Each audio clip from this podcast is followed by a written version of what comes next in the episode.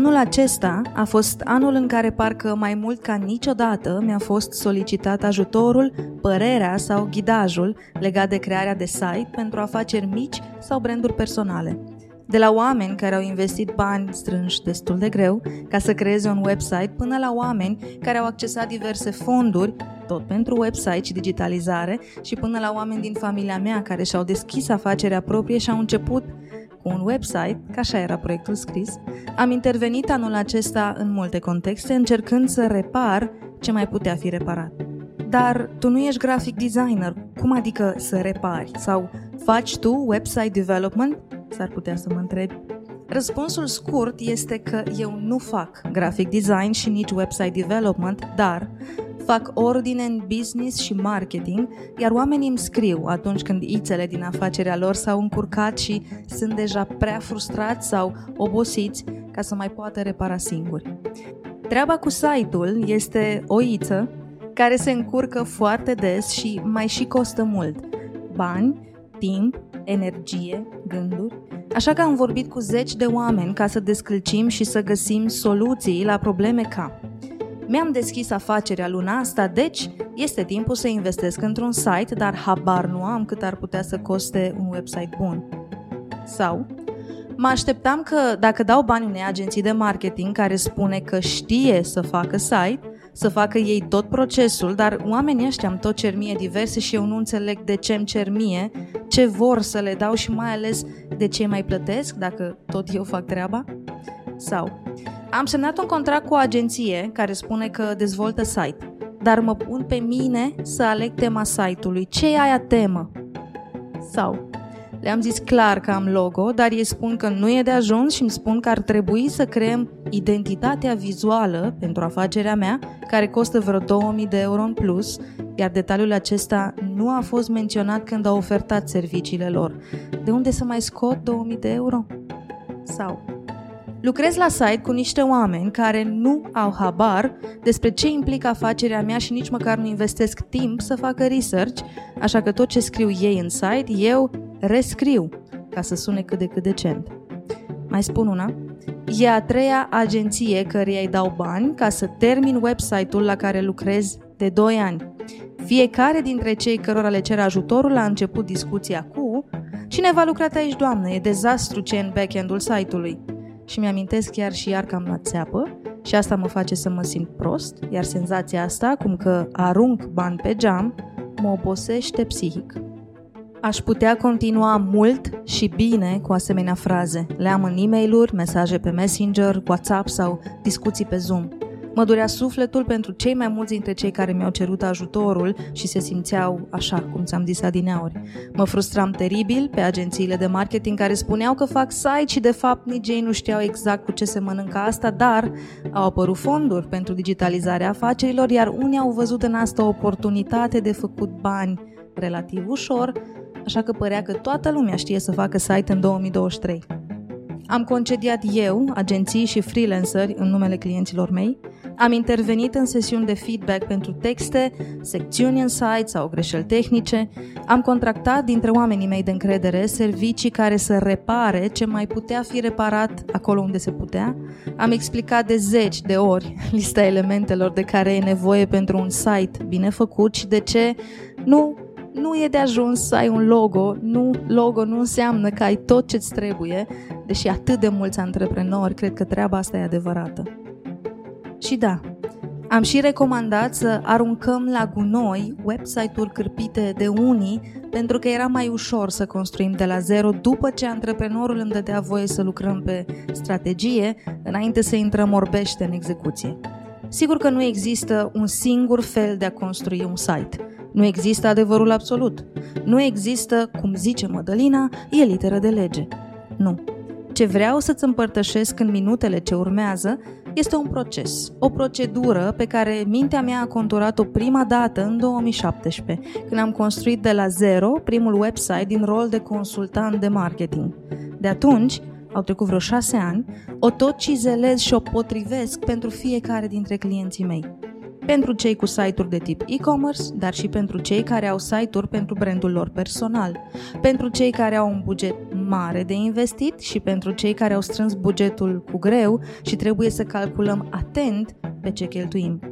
Pentru cei care vor site-ul sus în două luni și pot să și susțină un asemenea ritm și pentru cei care au nevoie de mult mai mult timp ca să pună cap la cap tot ce își doresc să cuprindă în site. Inclusiv procedura mea se personalizează și asta e esența mesajului meu din acest episod. Am lansat de curând website-ul meu www.madalinavasiu.com și în lansarea acestui website am ales să dau mai departe celor care mă citesc online informații despre cum am trecut eu prin acest proces. Ce a fost bine, ce a fost mai puțin bine și îți explic în următoarele minute fiecare etapă din procesul meu, îți spun despre ce nu am făcut și urmează să fie făcut, dar sunt unele nuanțe pe care, dacă ar fi să o iau de la capăt, le-aș face un pic mai devreme decât le-am făcut acum. Hai să-i dăm drumul, ca am multe gânduri de făcut vizibile. Începe episodul 113 din Thinking Made Visible.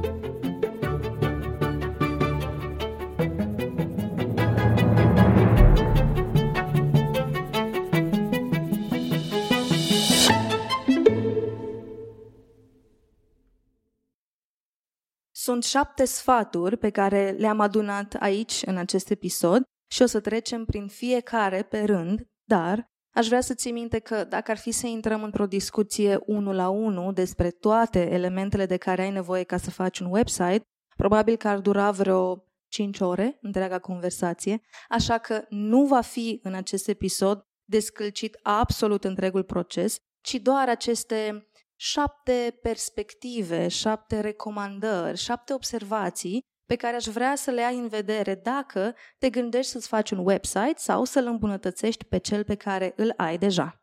Hai să vedem. Sfatul numărul 1. Nu face site-ul la început de proces în marketing.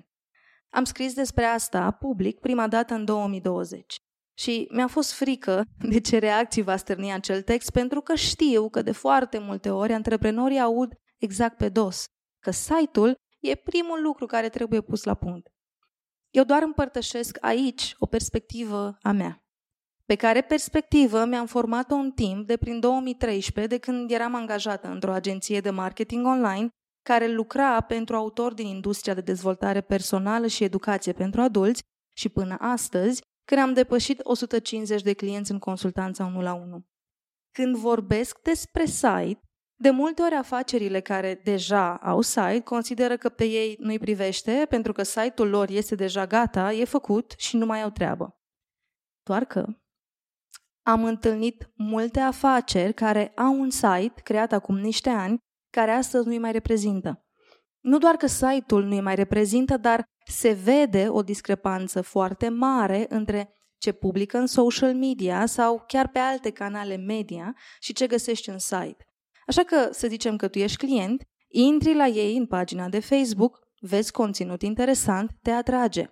Dai click apoi în secțiunea About și mergi în site. Ajungi într-un site învechit, care folosește alte cuvinte decât ce se vede în social media. Imaginile sunt vechi, designul pare așa de prin 2012 ca stil de organizare a secțiunilor, iar tu, client, ești confuz, chiar dacă era interesat. Sunt două firme diferite și așa, chiar dacă ești afacere pe piață de câțiva ani de zile, îți sabotezi vânzările pentru că nu gândești strategic legătura dintre toate elementele care formează vitrina afacerii tale. Și aici, dacă ar fi să stau față în față, aș face o paranteză și ți-aș spune așa. Vitrina este tot ceea ce se vede legat de afacerea ta. Unde se vede poate să fie offline sau online. Faptul că eu îi zic vitrină e ceva ce face parte din felul meu de a explica marketingul așa cum îl fac eu. Vreau doar să reții acest termen de vitrină e tot ce se vede despre afacerea mea în online și în offline. Revenind, site-ul este foarte important pentru o afacere. Baiul este că nu e tratat ca și când ar fi foarte important. E tratat ca o colecție de informații puse la un loc dar puse de cele mai multe ori doar ca să fie și hai să folosim domeniul dacă tot îl avem. Site-ul este un ambalaj al unui brand, al unei companii, produs, serviciu, autor sau creator. Site-ul vine ca să prezinte tot ce ai gândit tu, creatorul, pentru proiectul sau afacerea ta. Site-ul poate să fie site de prezentare, caz în care are scopul să prezinte și atunci are o altfel de structură, sau site-ul poate să fie un site de vânzare, caz în care are altă structură și alt flow. Când tu, creator cu o idee, ești la început cu a scoate acea idee în lume, nu ai nevoie de site. Ai nevoie de contexte în care să te întâlnești cu posibilul tău avatar de client ideal ca să-i spui ce vrei să creezi și să vezi cum reacționează la ceea ce îi spui. Ca să te întâlnești cu avatarul tău de client ideal, nu ai întotdeauna nevoie de site. Poți să faci testele incipiente cu multele platforme sau rețele de social media. Suficient cât să iei pulsul și să folosești informația ulterior în strategia ta, care, da, poate include și un website. Când ești la început de drum, ce ai de făcut este să faci ordine în idee și în modelul de business din spatele ideii. În acest proces de făcut ordine se întâmplă de foarte multe ori să se restructureze lucruri, să fie nevoie să adaugi sau să scoți detalii, să schimbi diferite linii de business sau să amâni unele artificii. Dacă tu faci astăzi un site fără să faci această ordine, în 2, 3, 6 luni după ce faci ordine, va trebui să-l refaci și iar dai mii de euro. Înainte să faci ambalajul unui produs, faci produsul și gândești planul strategic prin care vei vinde acel produs. Înainte să pui tencuiala dacă vrei pe o casă, îi faci structura. Înainte să bagi bani pe care mulți creatorii investesc cu greu în site, lucrează un pic la sistemul din spatele afacerii tale. M-aș bucura să reții asta. Site-ul este despre tine, dar nu pentru tine. Este pentru cei cărora vrei să le spui despre tine, cei care vrei să cumpere de la tine. Ori dacă tu nu știi clar care este viziunea macro pentru afacerea ta, care este viziunea pe termen scurt pentru afacerea ta, care este modelul de business care susține această viziune, Cine este avatarul și apoi audiența către care vrei să duci această viziune? Care este ordinea priorităților tale în următorul an, iar apoi pe fiecare trimestru? Care sunt resursele pe care le poți implica pe termen lung, mediu și scurt ca să faci această afacere să funcționeze?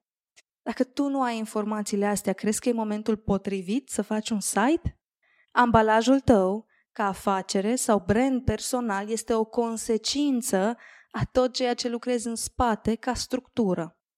Îți recomand nu mai arunca bani pe site până nu înțelegi ce faci tu în businessul sau brandul tău și mai ales până nu alegi concret ce planuri ai pentru următoarea perioadă. Este valabil și dacă ești la început de drum, dar și dacă ai deja afacerea ta și iei în calcul să refaci site-ul. E în regulă să faci asta, să faci site-ul la început de drum, dacă îți permiți să faci asta.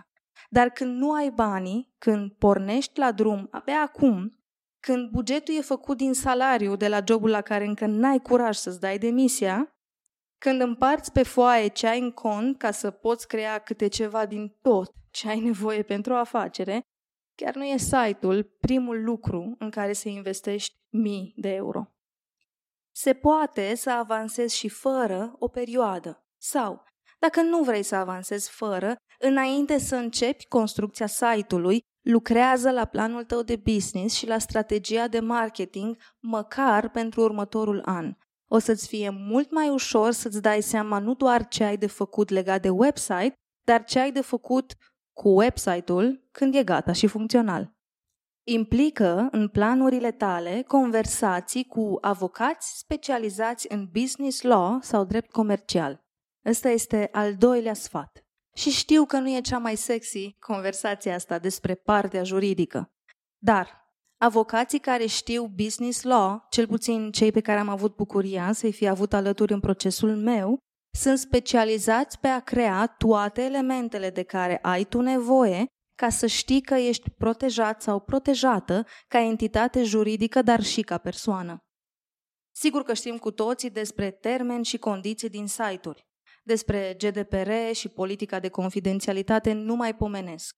După primăvara lui 2018, în care am învățat forțat mult mai multe decât credea mintea mea că are sens să știu despre aceste subiecte, am înțeles că așa cum eu fac ușor treaba asta cu ordinea în marketing, alții fac ordine legat de GDPR, termeni și condiții și alte lucruri de care ai nevoie ca să faci business în siguranță.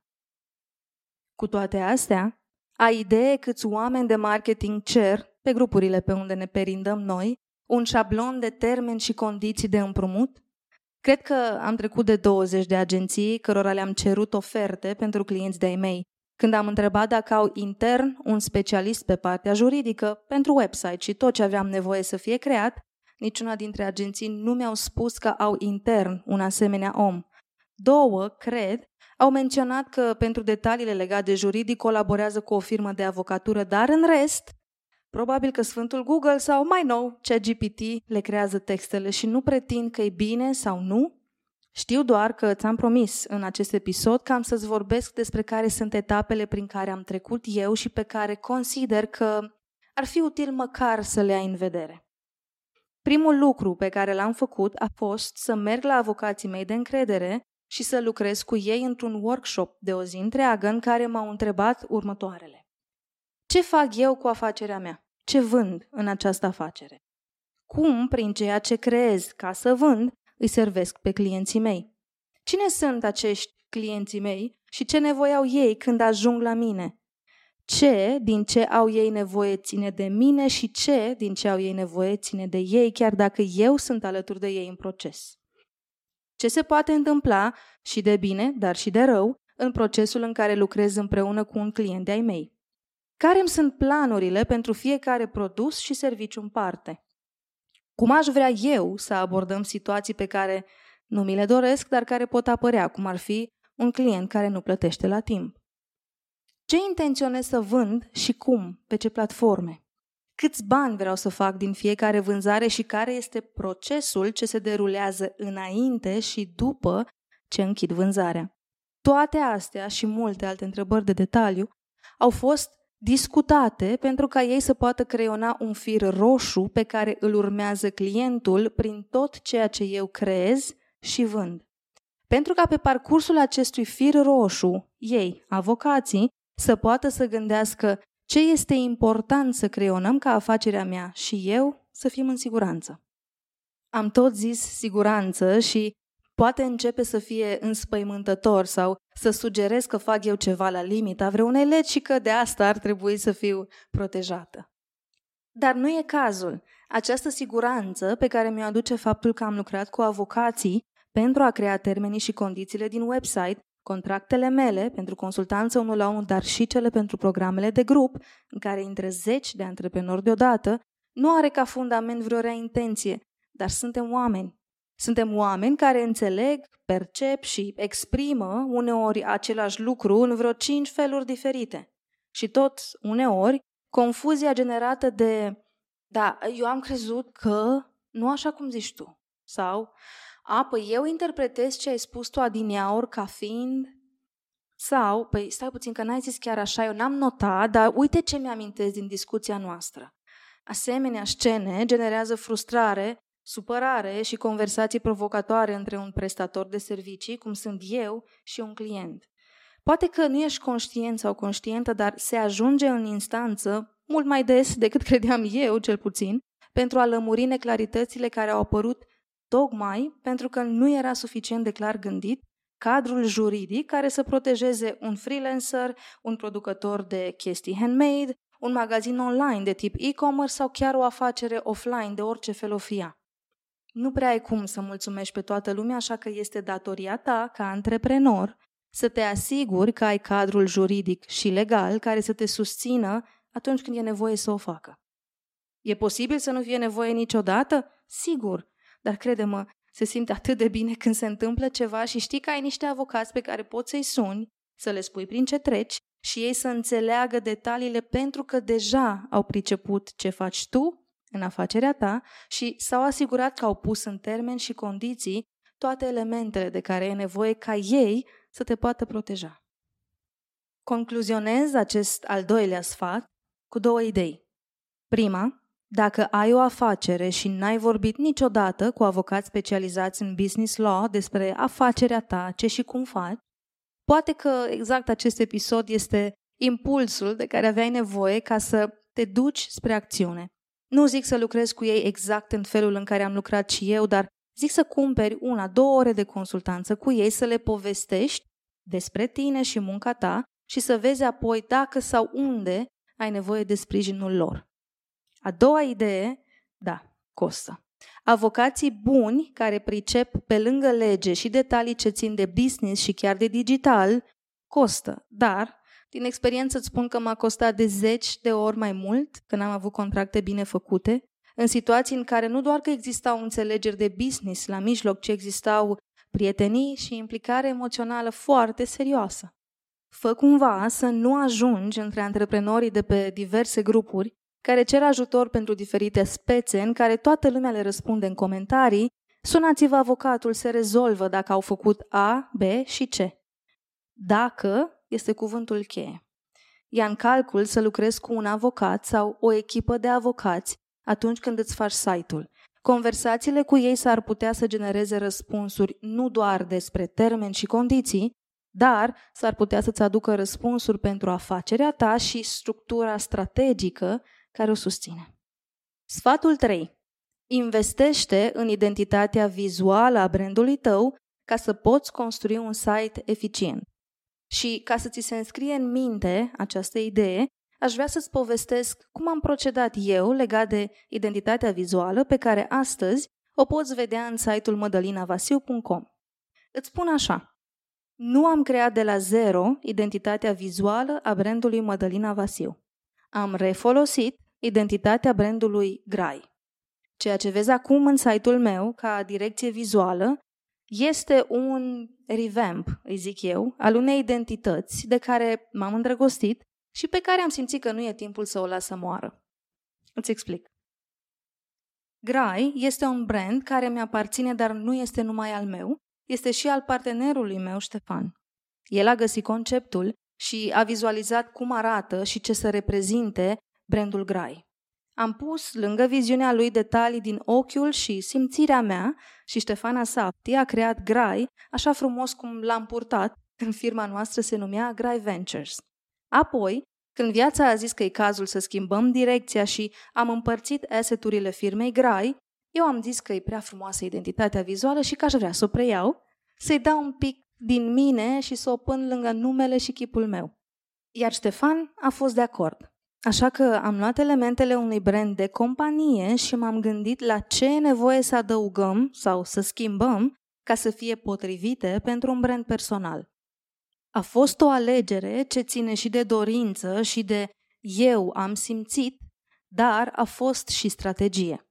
Felul în care văd, promovez și vorbesc eu despre o identitate de brand este complex iar complex înseamnă și că e cu foarte multă atenție creat, că este foarte maleabil și este pus strategic pe foaie. Numai că toate astea înseamnă și un preț mai mare, un efort în muncă mai intens și mai mult timp investit.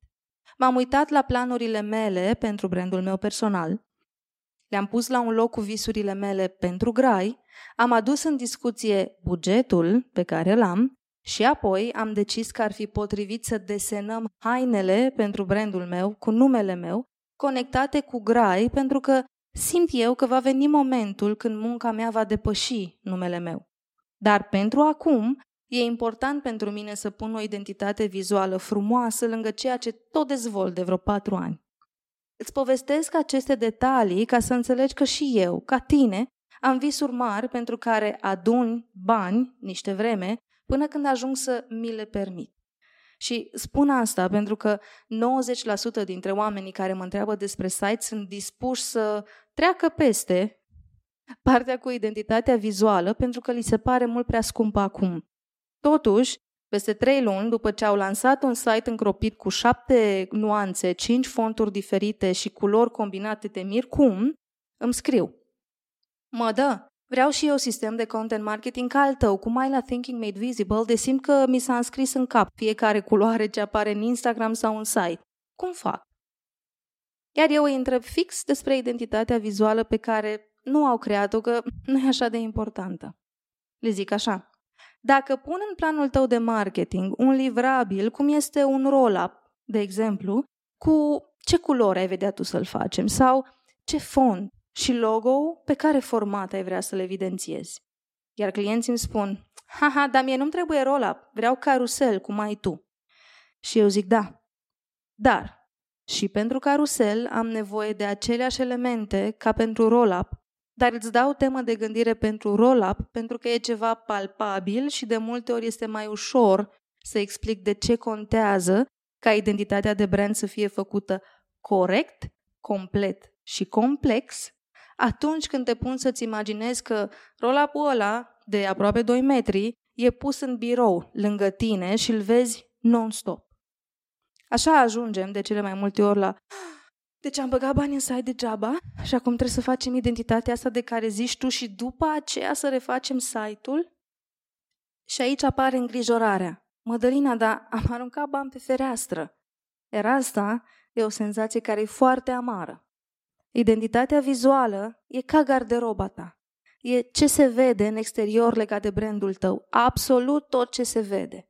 De asta, dacă visezi la o afacere sau la un brand personal care să fie viu 2, 3, 5, 10 ani, merită să investești bani într-o identitate de brand ca la carte. Fie că pornești de la zero, fie că faci ca mine, readaptezi ceva ce ai deja, gândește strategic resursele pe care le ai și pune-le la un loc cu obiectivele tale de business, iar apoi ia o decizie și lucrează cu specialiști în graphic design. Și dacă tot vorbim despre ce se vede legat de brandul tău, al patrulea sfat este despre textele ce apar într-un website. Nu e chiar sfat, este mai mult o perspectivă pe care te încurajez să o ai în vedere. Cine ar trebui să scrie în site? Mă întreabă de multe ori clienții mei. Răspunsul scurt, din perspectiva mea, este că un copywriter ar trebui să scrie în site. Și nu acest copywriter nu poate să scrie complet singur textul din site-ul tău. Are nevoie de informații de la tine. Nu pot, oricât de pricepută sunt eu în copywriting, să inventez texte fără să am acces la mintea ta. Nici eu, nici alți copywriteri. Paranteză, de putut putem, dar nu se prea potrivește cu faptul că afacerea pentru care vrei să scriu um, e a ta, știu că ai vrea să scrie altcineva, știu că ai vrea să n-ai tu absolut nicio treabă în proces și într-o joi să vină toate textele pe e-mailul tău să fie perfecte, de parcă ar fi, ai fi scris tu fiecare cuvânt și să se încheie procesul acolo. Dar asta este o iluzie. Dacă afacerea ta a pornit de la tine, iar site-ul e despre afacerea ta, atunci textele tot de la tine pornesc. Dacă ar fi să dau un răspuns mai lung, ar fi o colecție de observații pe care le las aici în speranța că te ajută. Magia din felul în care este scris un site nu ține de creativitate doar, ci de structură și de ordine.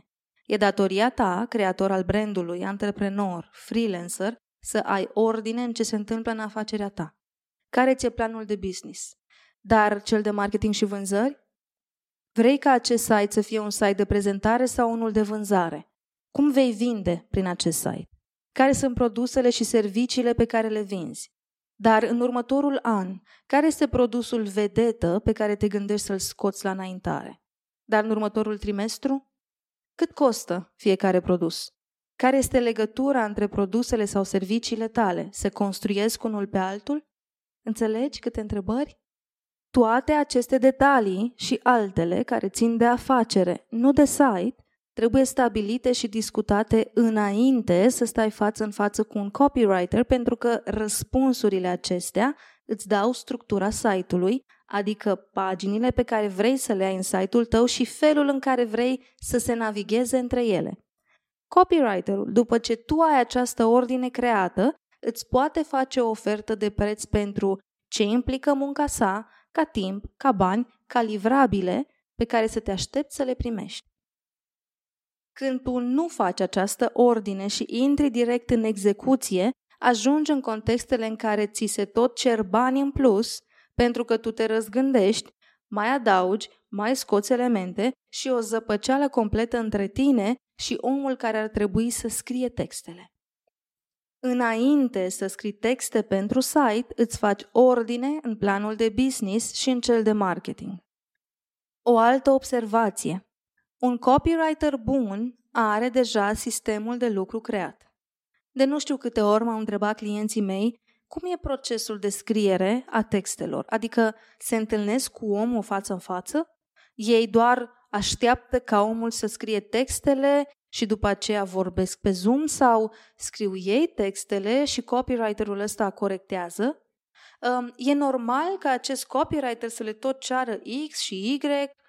Foarte multe întrebări și există multe feluri de a lucra.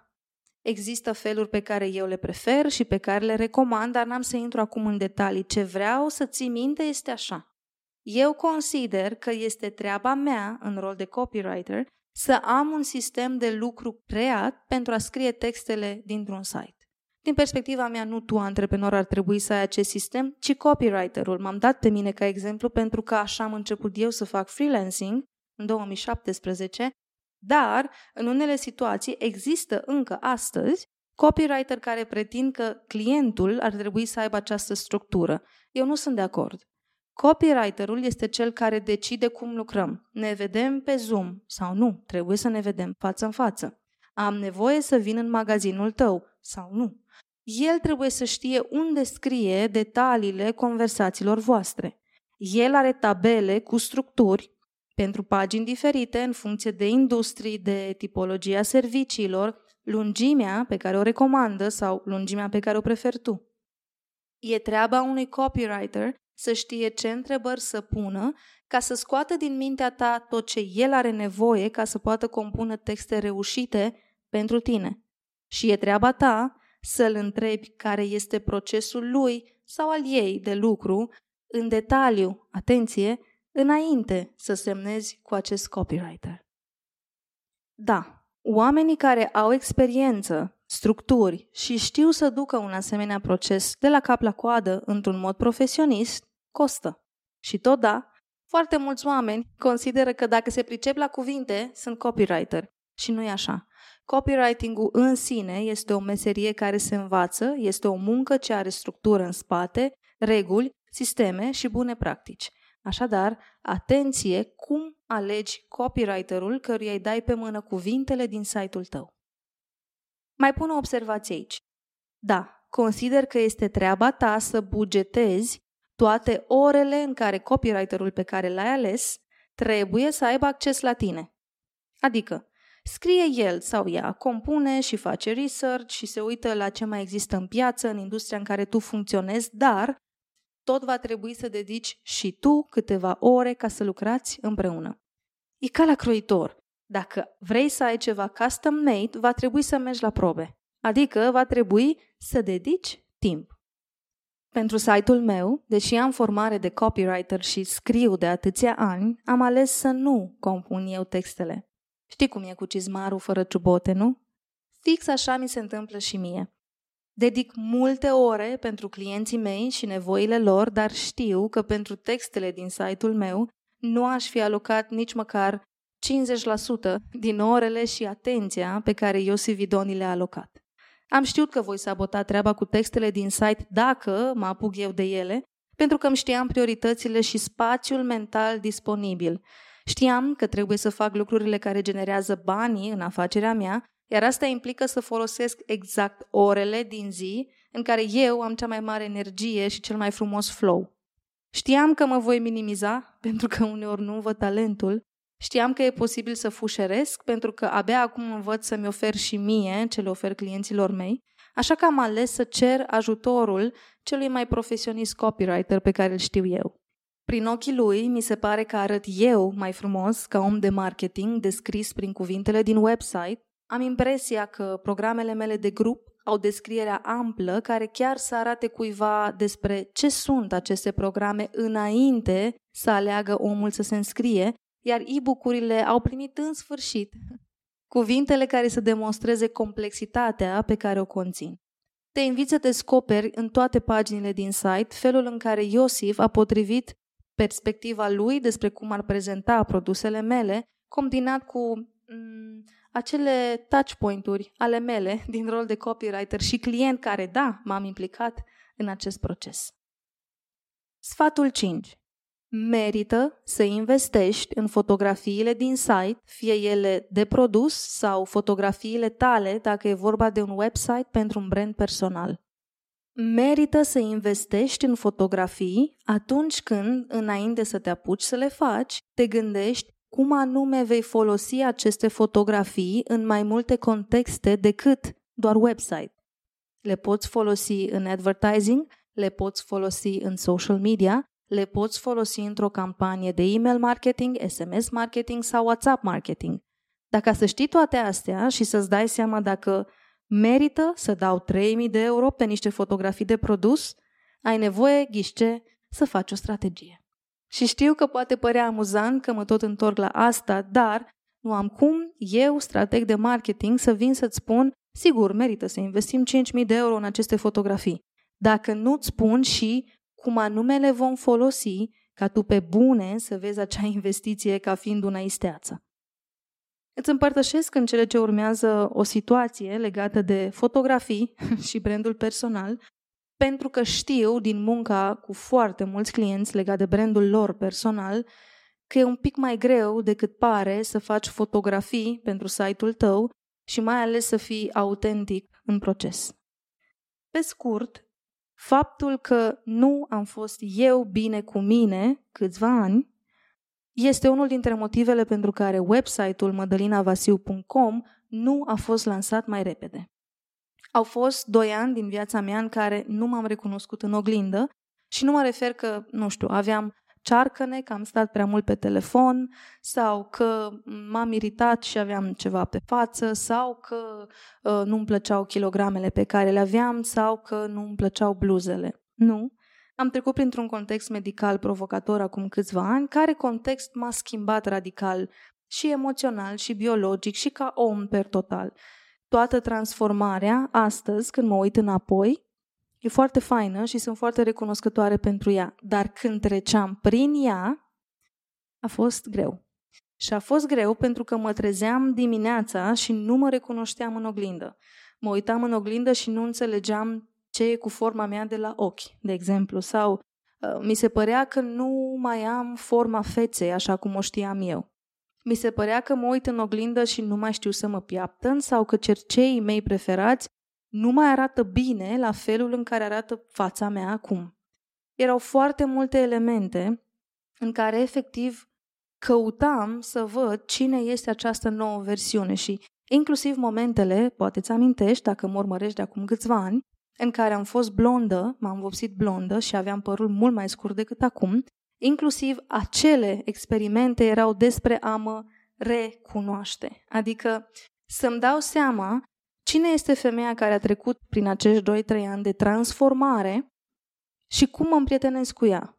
Cum ajung să mă uit fără să-mi dea lacrimile, fără să simt că nu îmi vine să intru în webinarul ăsta, că nu-mi stă bine acest sacou, deși acum 2, 3, 5 luni stătea foarte bine, tot procesul respectiv m-a făcut să-mi fie nu groază, teamă să fac o ședință foto, pe care ședință foto să o pun într-un website, pe care ședință foto să o folosesc în social media sau, nu știu, să scriu un alt e-book și să pun pe copertă fotografie cu mine în acel context. Vreau să știi ceva. Eu am făcut, la un moment dat, în mijlocul acestui context, o ședință foto din care nu am folosit nici o fotografie în context profesional pentru că nu mă recunoșteam în acele fotografii. Toate gândurile astea au rulat în mintea mea doi ani de zile, poate chiar mai mult, în mine și prin mine și încă cred că mai sunt zile când apar nuanțe.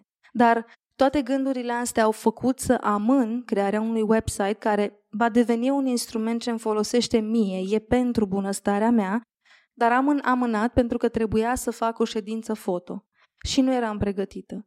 Înțeleg că acum când vezi rezultatele ședinței foto cu Laura Bâlc, îți vine să spui, n-are cum să fi trecut Mădălina prin body dysmorphia. Am trecut. Încă trec. Abia în primăvara anului ăstuia m-am împrietenit cu chipul meu, unde împrietenit înseamnă că încep să-l recunosc iarăși. Încep să am zile în care chiar îmi place cum mă machez și zic, ah, ok, hai că forma asta la ochi o cunosc. Mai am și momente în care mă simt frumoasă, îmi place de mine în pielea mea, așa cum mă vedeam înainte să se întâmple tot ce s-a întâmplat, numai că au fost doi ani jumătate, în curând trei, de când am trecut prin tumultul ăsta. Și împărtășesc asta ca să știi că te înțeleg perfect când spui că nu îți închipui că ai putea să stai în fața unui fotograf și să fii natural sau naturală.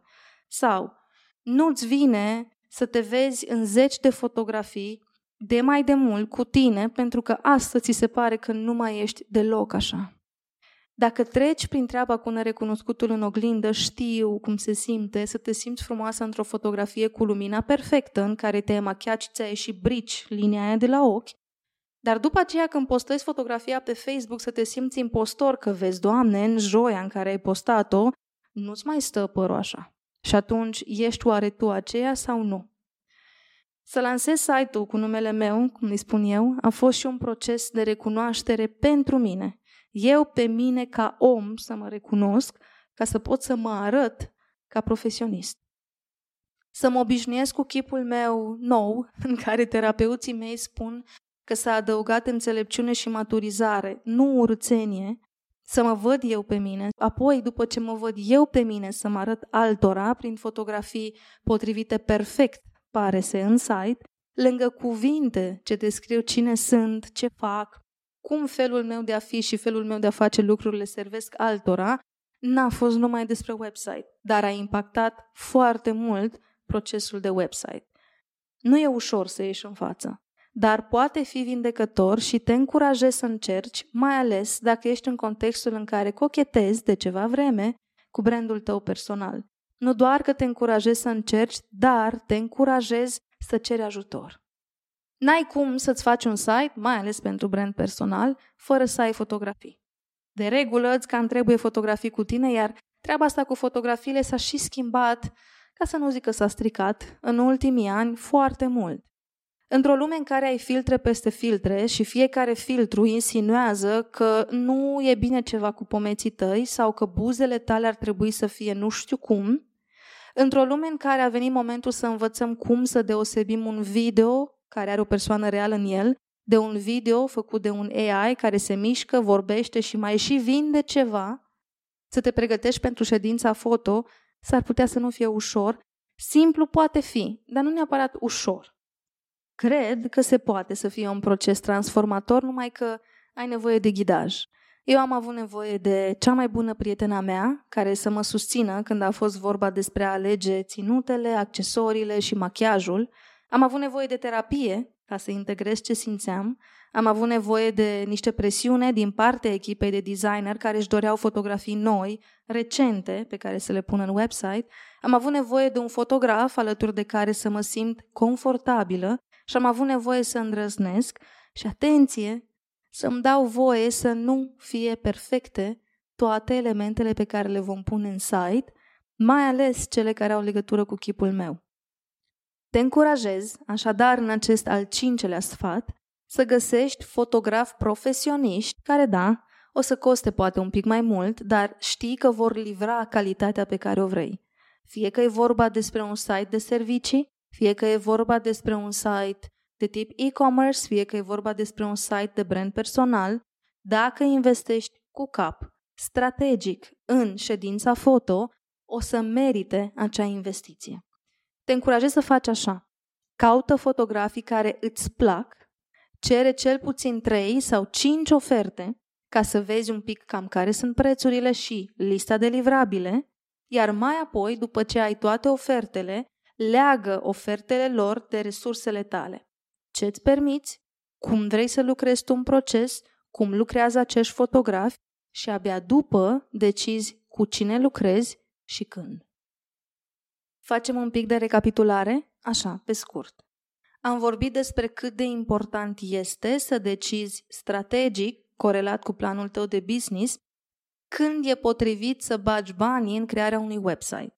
După ce hotărăști asta și îți faci ordine în afacerea ta, ai nevoie să decizi ce fel de site ai nevoie, ce structură vrei să aibă el, pentru ca apoi să poți construi elementele din website.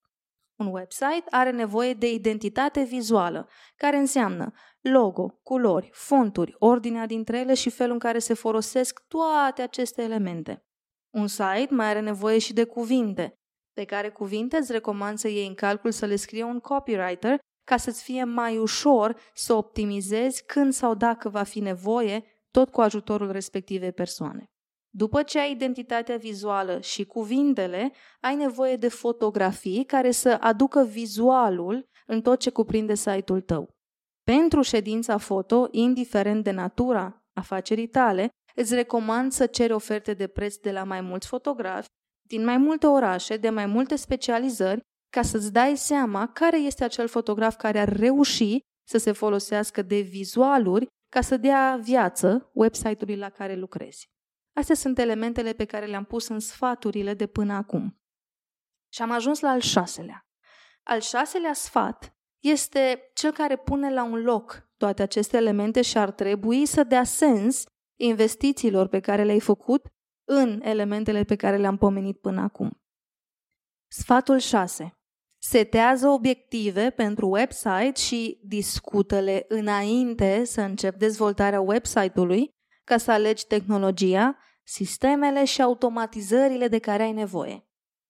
Site-ul meu, de exemplu, este o combinație între Webflow, Shopify, Stripe și ActiveCampaign. Astăzi, ca să putem alege această combinație, a trebuit să discutăm despre 1. Ce am făcut până acum în afacerea mea și a funcționat.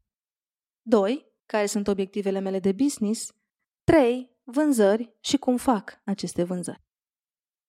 Website-ul este un instrument de marketing pentru orice tipologie de afacere. De la brand personal la e-commerce sau B2B, ne facem website pentru că vrem să folosim această platformă ca să popularizăm brandul nostru, ca să expunem produsele sau serviciile pe care le comercializăm, ca să vindem ceea ce creăm. Este, așadar, un instrument. Și asta e ceva ce au nevoie să integreze mai mulți antreprenori din perspectiva mea. Instrumentele ar trebui să aibă ceva clar de făcut. Tu trebuie să le dai un obiectiv. Tu trebuie să decizi dinainte să te apuci de construit cum le vei folosi pas cu pas proceduralizat. Iar ca să poți face asta, ai nevoie de gândire strategică. De exemplu, ca să putem alege combinația dintre Webflow și Shopify pentru website-ul meu, a fost nevoie să explic lui Daniel ce planuri am pentru afacerea mea și pentru ce comercializez eu, ce obiective am, pe ce perioadă și ce, atenție, din ceea ce făceam înainte să am website-ul funcționa. Și o să accentuez asta. De multe ori, când intervine o agenție de marketing sau un consultant în activitatea unei firme, uită să întrebe ce din ce faci azi funcționează. Afacerea respectivă a făcut ceva bine înainte să intervin eu, consultant, de exemplu. E potrivit să aflu ce anume a făcut, ce a funcționat, ca să decidem strategic dacă mai facem respectivele acțiuni, dacă le putem îmbunătăți sau scala. Fix așa am discutat și cu Daniel și Cristian de la Visity pentru ca acest website să multiplice ceea ce eu fac organic de peste ani de zile, trebuia ca ei să știe că îmi doresc ca prin website să facem educație în zona de content marketing, să vindem e-book-urile, să vindem programele de grup și să susținem și să întărim în timp dezvoltarea mea și autoritatea mea ca om de marketing. Cu aceste obiective în minte, ne-am apucat de construit. N-am vrut un site de prezentare a mea, am destule profile de social media care mă prezintă. Am vrut un website care să fie platforma unde adun la un loc tot ce creez și o platformă care să bifeze obiectivele. Obiectivul 1 l-am împlinit încă din felul în care sunt puse cuvintele în website. Fiecare pagină are elemente educaționale în ea. Paginile despre e-book-uri cuprind, fără design, 16 pagini A4 de informație, respectiv 18 pentru cel de-al doilea e-book. Paginile despre programele de grup au 33 de pagini A4, programul de grup în care construim avatarul de client ideal, iar cel în care vorbim despre campanii de marketing are 39 de pagini de informație. Și dacă nu cumperi nimic din website, vei avea de câștigat doar citind aceste informații. Obiectivul 2 s-a confirmat prin vânzările din primele trei săptămâni de când am lansat site-ul. Pare să că clienții mei, pentru că văd acum pagini scrise mai amplu, cu mai multe elemente de educație, cumpără mai repede e-book-urile. Foarte important, exact asta îmi doream. Urmează să testăm ce se întâmplă în momentul în care spre aceste pagini facem reclame, trimitem trafic nou, să vedem cum reacționează și o audiență care poate încă nu mă urmărește pe Facebook și pentru care sunt un om nou care vorbește despre marketing. Așadar, obiectivul 2 s-a confirmat parțial, dar avem de lucru foarte mult de aici încolo. Obiectivul 4, paranteză, intenționat sar peste al treilea, dar am să revin la el. Obiectivul 4, spuneam, este să construiesc autoritate și să demonstrez cum gândesc eu legat de marketing. Asta este ceva ce voi face non-stop mult timp de acum înainte. Cu website-ul gata, ce se va schimba este platforma pe care o să fac asta. Gândim, adică în ce fel împletim tot ceea ce împărtășesc de aproape patru ani de zile în social media cu website-ul. Asta este o muncă ce se va derula continuu, nu pot să zic că s-a bifat acest obiectiv, pot să zic doar că am început.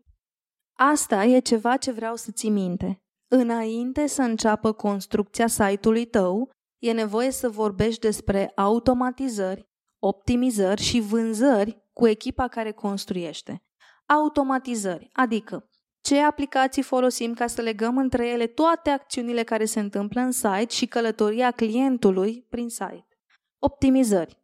SEO.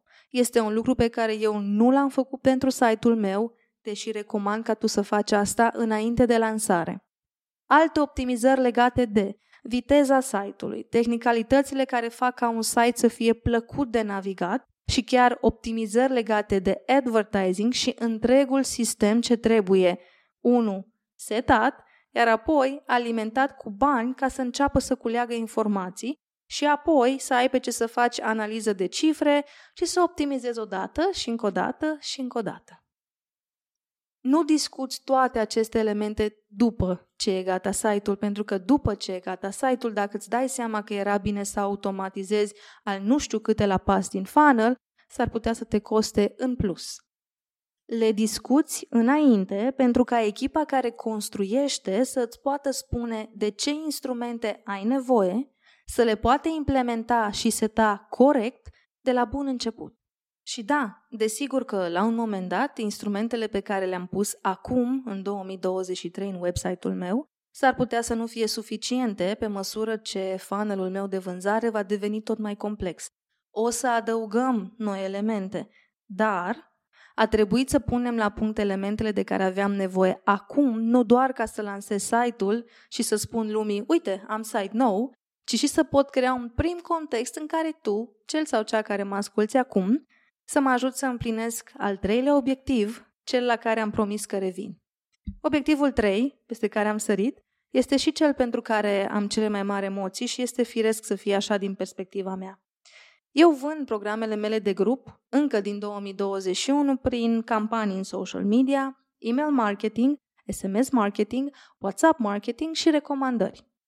Acum că website-ul este sus, că am vorbit despre automatizări și setări cu echipa care l-a construit, îmi doresc, evident, să activez și acest motor pe lângă ceea ce făceam până acum organic. Adică, a venit momentul ca investiția mea în website să producă bani, pentru că de cheltuit am cam cheltuit. Ca să pornesc acest motor am nevoie și de un pic de ajutor din partea ta și am știut că vreau să fac un test al site-ului încă de când am apucat să-l construim. Știam și care sunt produsele și serviciile mele, servicii din care aveam să aleg cum anume voi face această campanie pe care vreau să o fac. Știam că vreau să fie ceva deosebit, pentru că în fiecare an, în ultimii trei ani, am făcut ceva special toamna și am vrut ca în acest an să mă țin de felul meu de a gândi toamna. Așa că ce am făcut a fost să inventez un produs pe care să-l vând din trei motive. Unu, ca să testez funcționalitățile site-ului nou, evident. Apoi, ca să generez înscrieri în programele mele de grup. Și apoi, ca să ofer cadouri, dacă tot intrăm în acea perioadă din an. Așa a apărut hashtag voucherul Mădălinei, un produs pe care l-am potrivit cu avatarul meu de client ideal, cu perioada din an și cu produsele și serviciile mele. Îți spun despre el la finalul acestui episod, voiam doar să înțelegi care sunt obiectivele pe care le-am avut în minte când am lucrat cu echipa tehnică ce m-a ajutat să hotărăsc care sunt tehnologiile pe care le punem cap la cap pentru site. Am vrut să ai în vedere aceste obiective ale mele ca să înțelegi că eu a trebuit să le pun la masa discuției dinainte să hotărâm că e Webflow sau WordPress sau că îl facem în cod de la zero. Ține minte nuanța asta. Tu hotărăști cum folosești acest instrument, le spui unor oameni specializați cum vrei să folosești acest instrument și ei sunt cei care pot să spună, ok, pentru ideea asta, Mădălina, avem nevoie de instrumentul respectiv. Bun? Revin așa cum îți spuneam la conversația despre ce este voucherul Mădălinei, care mă ajută să testez exact uh, funcționalitățile din site și cine știe, poate mă ajută să bifez acest al treilea obiectiv din listă, dar aș vrea să-ți spun despre al șaptelea sfat, ultimul din acest episod.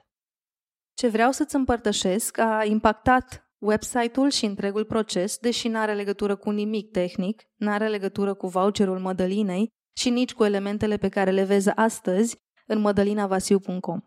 Am sabotat crearea website-ului meu și întregul proces de lansare cu o singură întrebare trimisă pe mail către întreaga echipă care lucra la site-ul cu numele meu și lucrau tocmai ca să fim gata să ieșim în lume la o anumită dată la care voiam eu. Îți povestesc întâmplarea asta ca să-ți arăt cum noi, clienții, stricăm ceva ce e bine gândit, bine construit, din nesiguranțe sau frici, care n-au nicio treabă cu marketingul. Ți-am povestit până acum despre cum am lucrat cu avocații mei pentru a crea elementele ce țin de juridic de care aveam nevoie pentru website.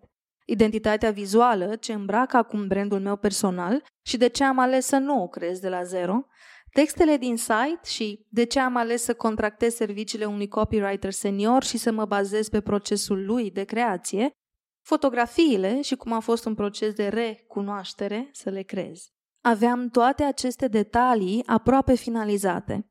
Și apoi, într-o zi în care I'm not good enough, era la cârma gândurilor mele, mi-a venit o idee. Și în loc să intru în uh, papucii de strateg, în loc să mă uit la toate elementele la care deja lucrasem și erau aproape gata, în loc să-mi iau timp să se calmeze ideea generată de starea enervantă, în loc să fac toate lucrurile astea, ce am făcut a fost să trimit un e-mail către întreaga echipă ce lucra la website. Subjectul mailului a fost Am o idee legată de website. Textul mailului, după niște politețuri, Vreau să adăugăm o nouă culoare în website în tot ce va fi pus în paginile din site. Atât a fost. O propoziție și-a pus proiectul pe pauză două săptămâni. Să-ți explic.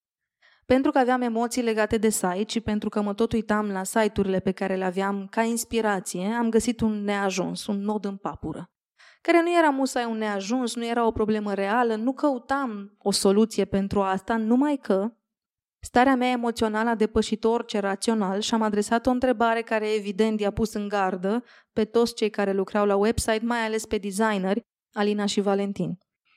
Alina lucrase deja identitatea vizuală, să sugerez eu să adăugăm, vezi, Doamne, o culoare de accent era o foarte mare prostie, pentru că nu adaugi o culoare într-o identitate vizuală doar așa, cu click dreapta, add. Să adaugi o culoare nouă înseamnă să redesenezi elemente. Aveam deja trei culori, foarte frumos îmbinate, dar nu, mi-a venit mie să cer o nuanță care să rupă firul. Voiam în mintea mea un galben neon. N-avea nicio logică și nicio potrivire cu nimic, știu. Valentin deja desenase câteva wireframe-uri pentru landing page-urile care astăzi găzduiesc e-book-urile mele. Să-i zic eu că vreau doar o culoare în plus avea să-i dea munca peste cap pentru că el depindea de identitatea vizuală despre care ți-am spus acum câteva minute, dar îl încurcam și pentru că deja el avea clar în minte cum anume se folosesc culorile din branding în site, care sunt culori de accent pe care le folosim la titluri, care texte vor avea ce nuanțe. Au fost foarte amabili amândoi și mi-au scris un e-mail în care n-au încercat să-mi explice de ce e o idee foarte tâmpită să adăugăm această culoare nouă, ci mi-au trimis un e-mail în care să-mi explice cum să mă uit la această idee ca să iau o decizie și apoi să le-o comunic. Am făcut ping-pong de mail-uri, explicații, print screen-uri câteva zile, iar apoi mi-am luat timp să tac și să mă gândesc. Îmi închipui că a fost greu pentru ei, pentru că n-am dat niciun semn, dar apoi, în prima zi din, cred că a treia săptămână, le-am trimis următorul e-mail. Ți-l citesc exact așa cum este el în inbox. Bună dimineața, dragilor! Esența e asta. Închid aici acum discuțiile despre ce este în identitate și ideea de a mai pune o culoare. Confesiune. Am lucrat un pic în terapie despre dinamica dintre noi și de ce am devenit chiar eu sabotorul acestui proiect. Vă explic. V-am adunat în jurul meu echipa care să-mi facă site-ul și sistemul de vânzări care să mă ajute să scalez ce fac și să fac mai mulți bani cu talentul meu. Mi-am dorit să vă găsesc și v-am găsit. Doar că în ultimele trei contexte în care eu am pus cuiva această etichetă, în care i-am numit echipa mea, am trăit apoi trădare. Gravă, cu pierdut de bani, de încredere, de stimă de sine, cu atac de panică, cu izolat și cu filmul Oamenii zrăi. Așa că acum, când am creat iarăși un context în care să am în jurul meu o echipă, repede am activat și protecția. Am devenit sabotor ca să stric echipa, să nu aveți voi timp să mă trădați. Adică să stric eu dinainte să apuce altcineva să mă rănească. Închei mailul meu prin a vă cere iertare, pixelilor mai ales, pentru că am creat un context în care să simțiți că ceva ce ați creat voi nu este suficient de bun. Este, doar că m-am sabotat eu pentru că știu că vine acest next level odată cu acest site și încă nu eram pregătită să-l primesc. Nu e vina voastră, nu e despre voi. Îmi cer iertare vizitii că am lungit deadline-urile, e vina mea, dar ne întoarcem la plan și dacă ne lungim până în august cu lansarea, aia e.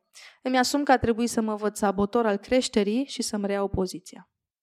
Acesta a fost mailul și apoi ne-am întors la treabă. De multe ori nu avansez cu website-ul sau cu orice alte acțiuni de marketing pe care tot spui că vrei să le faci, știi cum să le faci, dar nu avansezi și asta se întâmplă pentru că nu ești pregătit emoțional. Obișnuiesc să intre pe clienții mei, dar și pe mine, cine trebuie să devii tu ca să ai rezultatul X. Viața asta nu e doar despre a face, a obține și a avea, e și despre a fi. Cine trebuia să devin ca să am un website nou lansat imperfect, deși eu sunt perfecționistă de nu-ți vine să crezi la ce detalii mă uit, dar construit strategic, cu obiective ambițioase în minte și o echipă de oameni care cred că pot atinge acele obiective. Ei chiar credeau, eu bâșbâiam. Soluția la acest blocaj n-a fost să adăugăm o culoare nouă și n-a fost nici vreo acțiune de marketing sau vânzări. A fost un context pur emoțional și s-a rezolvat cu o constelație organizațională în care m-a ghidat minunata Georgiana Spătaru. Sfatul 7, cel care închide acest episod, observă unde ești tu, cel mai important element din sistem sabotor. Întreabă-te astăzi ce te ține pe loc de fapt și vezi ce răspuns apare. Oricare ar fi, există soluții și oameni care te pot ajuta. Pe mine mă ținea pe loc și încă mă ține un pic, recunosc, frica de a mai forma încă o echipă în jurul meu, frica de a avea încredere în alți oameni în afară de mine, foarte învățată fiind să fiu lup singuratic. Antreprenoriatul nu e decât un curs intensiv de dezvoltare personală. Am mai zis asta. Să faci marketing pentru afacerea sau proiectul tău e parte din a face antreprenoriat. Tonul îl dă antreprenorul, omul, adică. De asta am ales să închei sfaturile despre website cu cel mai important element. Omul, antreprenorul, creatorul. Când vrei să faci un website, mai ales dacă este vorba despre brand personal, dar și atunci când vrei să faci un website despre produse sau serviciile tale, e important să înțelegi că n-ai cum să nu spui amprenta și că și când spui nu vreau să mă implic, îți pui amprenta prin energia pe care o ai atunci când alegi să nu te implici. E nenegociabil și ține de fiecare dintre noi cât alegem să conștientizăm și să luăm în calcul treaba asta cu energia, felul meu de a fi, cheful meu de a fi sau nu și felul în care impactează asta website-ul pe care ai dat bani să-l construiești.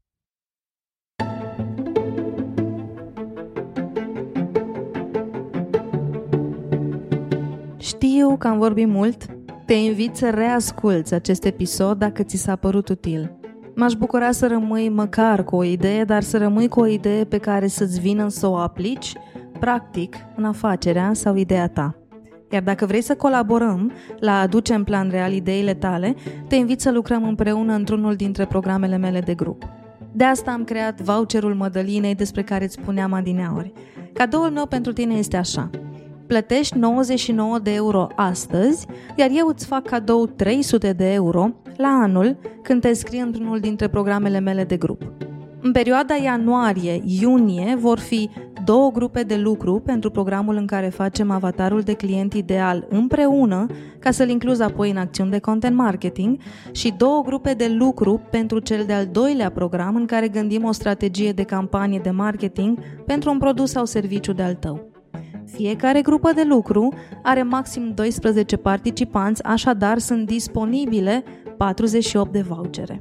Mi-ar face plăcere să lucrăm împreună, iar dacă mai și accepti cei 300 de euro pe care ți fac eu cadou, îmi face o mare bucurie. Să cumperi astăzi voucherul Mădălinei înseamnă să alegi să economisești bani. Da, vreau să-ți asumi acei 99 de euro pentru că vreau să știu și eu că da, ne vedem la anul într-un program de grup.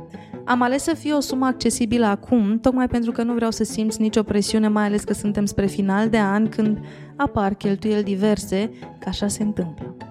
Să cumpere astăzi voucherul Mădălinei mai înseamnă și să te bucuri de aceeași calitate a serviciilor mele, dar la un preț special, pentru că nu voi schimba nimic din structura programelor, nu voi scădea numărul de ore în care lucrăm împreună sau nu o să reduc volumul de informație, perspective, idei, exemple pe care le discutăm în programe doar pentru că ofer acest cadou și asta înseamnă că aș încasa eu mai puțin bani. Nu.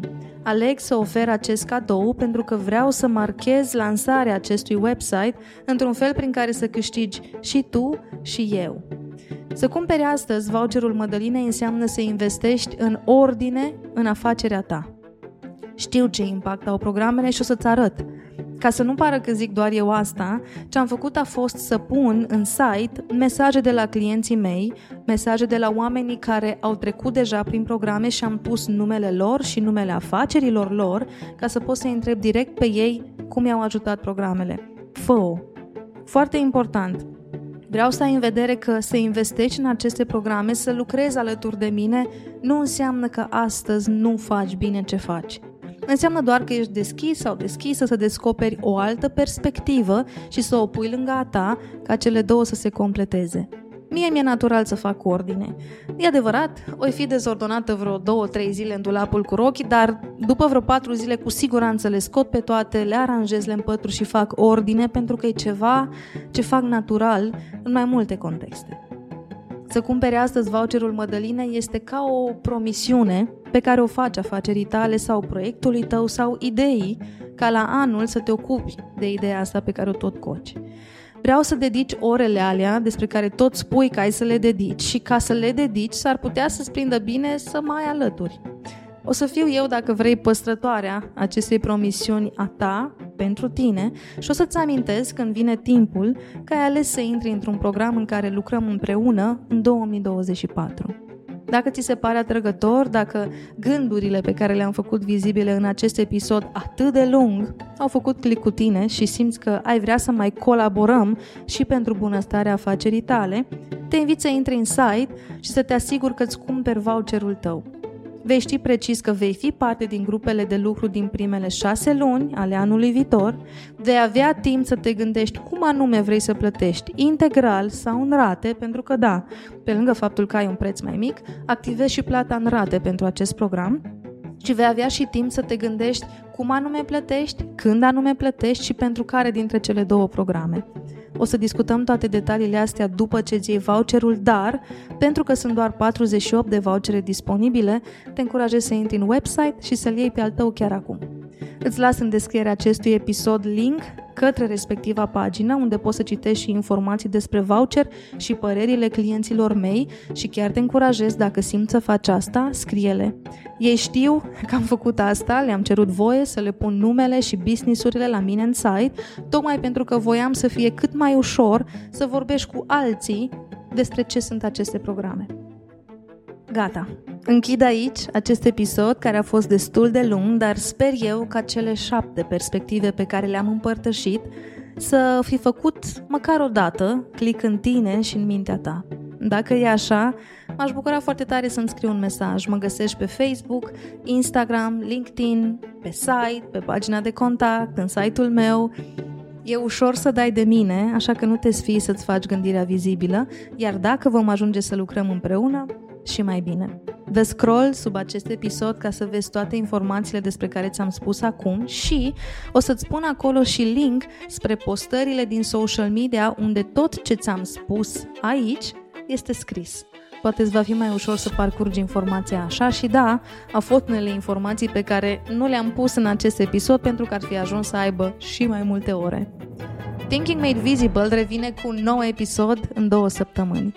Până atunci, așa cum fac în fiecare episod, te încurajez. Făți gândirea vizibilă.